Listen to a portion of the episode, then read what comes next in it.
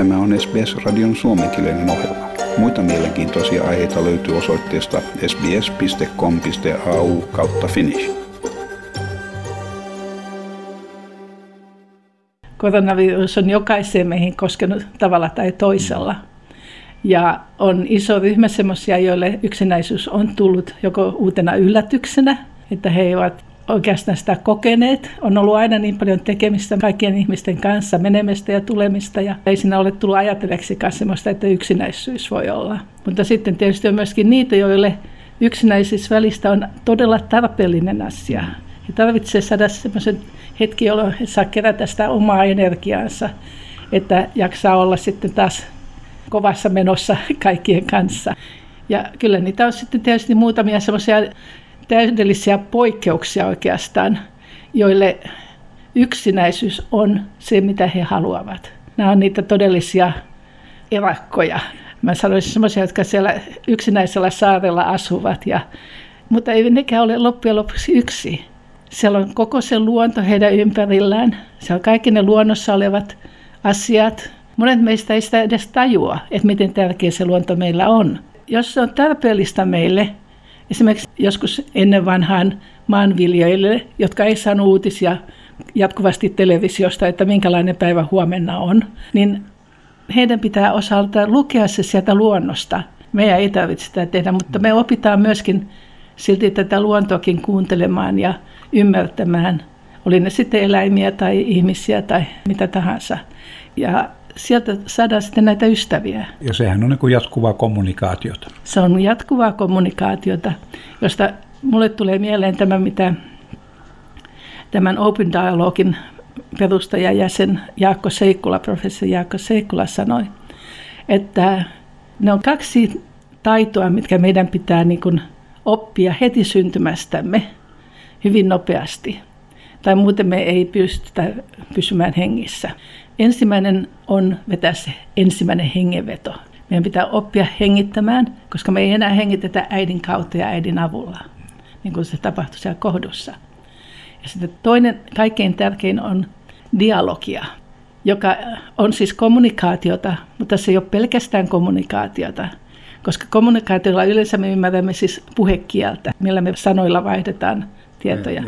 Dialogia tai dialogia suomeksi niin se on laajempi. Siihen kuuluu koko tämä meidän elekieli, mitä me sanotaan, mitä me emme sano.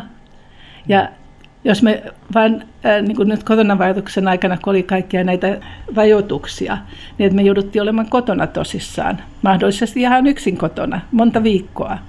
Ja me voitin kyllä puhelimella olla yhteydessä johonkin tai e-maililla tai Zoomilla. Oli näitä mahdollisuuksia olla kommunikaatiossa mm. toisen kanssa. Mutta siellä ei saanut oikein kunnolla sitä dialogiaa, koska sä et näe siellä sitä henkilöä kunnolla. Ja sen ihmisen näkeminen, sen tunteminen, siihen mm. koskeminen, se kaikki vaikuttaa siihen kommunikaatioon, että se on todellista ja täydellistä. Niin ja sehän vaikuttaa hyvinvointiin yleensä. Niin vaikuttaa. Se kaikki vaikuttaa hyvinvointiin. Ja siitä tulee justi sitten näihin mielensairauksiin, jotka mm. alkaa tulla sitä ahdistuneisuutta. Ja sitten kun joku asia oli, mitä mä halusin tehdä, ja mä en sitä oikein kunnolla osannut tehdä, niin sitten siitä jää sellaista painetta päälle, että kuinka se meni noin huonosti. Ja seuraavalla kerralla, kun tulee samantapainen tilaisuus eteen, se meni vähän huonosti, niin heti on se ahdistus yllä siellä. Ja jos sulla ei ole siinä välissä joku niin kuin vähän neuvonut, että te, kokeile näin tehdä, mm. tai nyt on neuvomassa, niin se todennäköisesti menee vieläkin vähän pieleen. Ja niin se ahdistus tulee suuremmaksi, se tulee suuremmaksi. Sieltä tulee ne pelot sieltä taustalta e- esille. Sieltä tulee stressi tulee suuremmaksi. Se on meidän koko keho itse asiassa, ei vaan aivot on se, joka muistaa ja joka jännittyy, joka on ahdistunut, haluaisi mennä pakoon koko tilannetta. Ja sieltä sitten ne mielenterveysongelmat alkaa tulla. Ja ne muuttuu pahemmiksi ja pahemmiksi. Miten sitten käytännössä tämmöistä yksinäisyyttä sitten vältetään ja kierretään tai korjataan? Ja no tietysti just nämä auttaa tämmöiset internetissä olemiset tai puhelimessa olemiset, kirjoittaa kirjeitä toiselle, joko e-maililla tai ihan postin kautta, vaikka postihan ei kulkenut silloin, että ei, ei. ei sitä voinut käyttää. Mutta onhan sitä sitten niin kuin esimerkiksi puhelin. Mutta siinäkin tulee sitten tämä, että jos olet tämmöinen niin kuin ihan yksinäinen ihminen, ei sulla ole siinä oikeastaan ketään, joka rohkaisi sua soittamaan ja sanomaan, että sä voisit soittaa sille ja sille, tai tiedätkö mitä sille kuuluu. Ja siitähän se lähtee sitten, että no en mä ole sitä kuullut mitään. Ja miksi sä soita sille? No eihän sekä ole soittanut mulle, niin miten mä nyt voi sille soittaa? Ja, no niin miksi et sä voi soittaa? Se mä oon ihan iloinen, jos sä soitat sille ja kokeile, niin mä haluan kuulla. Mä sanoin, soita sinä itse. Ja no jos mä sitten soitan hänen puolestaan, sitten mä saan hänet sinne puhelimeen kanssa vähän ajan kuluttua. Sen jälkeen ne menee sitä juttua vaikka kuinka pitkälti, kun ne loppujen lopuksi pääsivät juttelemaan toistensa kanssa. Ja nehän oli hyviä ystäviä aikaisemmin. Niin. Siinä ne on takaisin hyvässä ystävyydessä sillä silmän täpäyksellä. Että se on se aloitteen teko, mikä on se vaikeus. Se on se aloitteen teko, joka on se vaikeus. Ja tietysti sen pitää ottaa se huomioon, että voihan se tietysti niin olla, että se toinen henkilö ei halua puhua sun kanssa. Paiskaa puhelimen heti kiinni, kun kuulee sen äänessä. Ei se, ole, ei se sulle maksa mitään. Ei. Ainakin selvä viesti, että toi ei halua puhua mun kanssa. niin justiin. En soita uudestaan tuolle, mutta soitapa jollekin toiselle. Joo. Ja sitten on just niin kuin esimerkiksi e-mailin tai Facebookin ja Instagramin ja Twitteria ja muita semmoisten kautta niin kuin voi pitää yhteyttä ihmisiin. No miten se on sitten niin kuin tuttava piirissä, jos näkee jonkun, joka saattaa olla vähän ahdistunut ja vähän yksinäinen, niin niin miten sitä niin kuin parhaiten hienovaraisesti nykästää hihasta, että mitä sulle menee? No musta se hihasta nykäseminen just on niin kuin se kuvannollisesti se alkukohta. Niin. Jos sinä nyt on isossa ryhmässä, niin ei sinä oikein voi tietenkään alkaa mitään sanomaan, mutta Kyllä sitä voi niin kuin vähän hienotunteisesti lähestyä hiljaisella äänellä, tuu vähän tänne syrjemmälle ja sitten mennäänkö vähän tuonne pihalle juttelemaan Joo. kahdestaan. En mä halua kaikkiin kuule jutella. No sä et ole vielä sanonut mitään, että hänestä haluat jutella, niin. vaan että mä haluan sun kanssa jutella jostain. Joo. No sitten kun te pääsette siihen hiljaiseen paikkaan, missä te voitte jutella, niin siitähän sitä on hyvä aloittaa. Joo. Ja silloin voi sitten niin kuin, jo sanoa suoraan sen, että, että kuule, että musta sä näytit vähän niin kuin surulliselta niin. tai että niin kuin sulla olisi jotain ongelmaa tai muuta. Ja niin mä ajattelin, että mä haluan jutella sun kanssa ja ehkä sulla ei mitään ole ja eihän se ole mun asiakaan oikeastaan äh, alkaa sulle mitä ehdottelemaankaan. Mutta tota, mä nyt olin vain huolissaan, niin mä tykkäsin, että olisi kiva jutella. Ja siitä se mahdollisesti alkaa se jutteleminen. Niin. Mutta se tärkeä juttu on just se, että sä osoitat sille toiselle henkilölle, että Sä välität hänestä. Se henkilö on sulle tärkeä henkilö. Ja sä teet sen ajan ja mä oon valmis kuuntelemaan, mitä sulla on sanottavaa. Mä oon valmis koittamaan ymmärtämään, mitä sulla on sanottavaa. Mm. Jos mä voin jotenkin auttaa, niin mä autan. Ja siinä niin kuin luodaan semmoinen tilaisuus tälle henkilölle avautua, jos se tuntuu, Joo. että hän haluaa avautua. Niin kuin ystävänä. Ja siinä tulee heti tämä vanha luottamus, mitä meidän välillämme on Joo. ollut sä oot huolissasi hänen hyvinvoinnistaan tai mitä hänellä on mm. mahdollista ongelmaa. Ja, ja sä oot valmis kuuntelemaan. Siinä mikäli... Yksi, siinä on yksinäinen kissa. Joo, siinä on yksinäinen kissa, joka haluaa huomiota myöskin. Se on yleensä riittää, kun sitä vähän sen silittää. Josta tietysti päästään tähän, että eläimet, kotieläimet, niin ne on sitten tavattoman hyviä ystäviä. Ja, koska niihin voi koskettaa, ja niille voi puhua ja neipä hanttiin. Niin, neipä hanttiin. Niille voi puhua.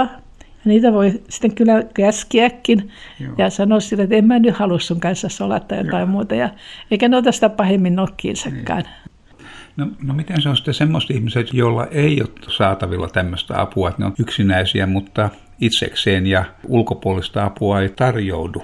Syystä tai toisesta. Miten tämmöistä asiaa voisi hoitaa? Mä sanoisin, että ehkä ensimmäinen, mitä voisi ajatella, on, että onko jotain semmoisia harrastuksia, joista on pitänyt, kun on ollut nuorempi, mutta jotka sitten on jäänyt unhoon syystä tai toisesta. Voisiko semmoista alkaa tekemään uudestaan? Esimerkiksi monet meistä on pitänyt jonkunlaista päiväkirjaa esimerkiksi, tai kirjoitellut päivien tapahtumista joskus, ihan niin kuin itseään varten. Tai sitten alkaa kirjoittaa oikeastaan omasta elämästään. Ja siinä vaiheessa sitä niin kuin tietysti kirjoittaa oikeastaan niin kuin itseään varten todennäköisesti. Tai sitten jo heti alusta alkaen alkaa kirjoittaa sitä toisia varten. Niin. No siinä kun kirjoittaa toisia varten, niin sehän on jo tavallaan kommunikaatiota, eikö ole? On. koska sulla on mielessä se toinen henkilö samalla kun sä kirjoitat tätä, niin siinä tulee tämä yhdessäolo esille ja mitä, millainen se henkilö oli sitten ja miten se suhtautuu kaikenlaisiin asioihin, miten se mahdollisesti suhtautuu nyt, kun se kuulee tämmöisistä asioista, joista se ei ehkä koskaan tiennytkään. Ja sitten taas, jos ajattelet, että se on tämmöinen vanhempi ihminen, niin se ehkä haluaa kirjoittaa semmoisista asioista, mistä nuorempi polvi ei mitään tiedä. Tai sitten ottaa, niin kuin, niin, nämä on näitä kirjoitushommia ja kirjoittaa kirjeitä myöskin e-maileissa semmoisia. Tai sitten niin, jos on jotain ongelmallista tilaisuutta, niin alkaa sitä pistää kanssa paperille. Saa paremman kuvan siitä, että miten tässä pääsee niin kuin eteenpäin tietyissä Joo. asioissa. Mutta sitten on taas muunlaisia harrastuksia, jos niin kuin esimerkiksi käsityöt ja valokuvaus. Valokuvaus on sellainen, joka on hyvin mielenkiintoista monille. Ja sä pääset siinä samalla lailla ulos kuin jos on koira ja sä lähdet sitä kävelyttämään. Niin. Ja molemmissa tapauksissa helposti alkaa juttu jonkun toisen ihmisen niin. kanssa, jota sä et edes tunne. Tai sitten saattaa olla sellainen, jonka sä tunnetkin, mutta ne molemmat valokuvaus ja koira tai semmoinen eläin, jonka kanssa sä kävelet, ne helposti vetää toisia puoleen. Ja siitä voi alkaa se juttu menemään. Ja sitten taas niin kuin valokuvauksessa, niin siinä on kaikki, jos on semmoinen, joka tykkää itse valokuvauksesta, niin sen tulee niin kuin tämä tekninen puoli myöskin, että mit, mitä sä, millaisista asioista tykkäät kuvata ja noin poispäin, ja mitä niksiä sulla sitten on ja niin poispäin. Kaikkea tämmöistä. Tekemistä on, että käytännön juttu on se, että pitää välttää semmoista mökkihöperyyttä ja niin no. keksiä jonkunlaisen keinon niin, liikkua. Niin että, et, et, et, tietysti turvallisesti koronaviruskauden Joo. aikana. Musiikki on toinen sitten kanssa. Se on, siis taiteet yleensä ja musiikki. Piirustaminen, maalaaminen, ja soittaminen tai musiikin kuunteleminen. Ja se on ihan henkilöstä itsestään kiinni, että mikä mua miellyttää. Kokeile mitä tahansa. Joo. Ja jos ei se miellytä, niin kokeile jotain muuta. Niin. Yeah. Niin, se, se on oikeastaan erittäin yeah. hyvä ja ohje, jonka kuka tahansa pystyy toteuttamaan. Kyllä, kyllä. Tykkää, jaa ja ota kantaa. Seuraa SBSn suomenkielistä ohjelmaa Facebookissa.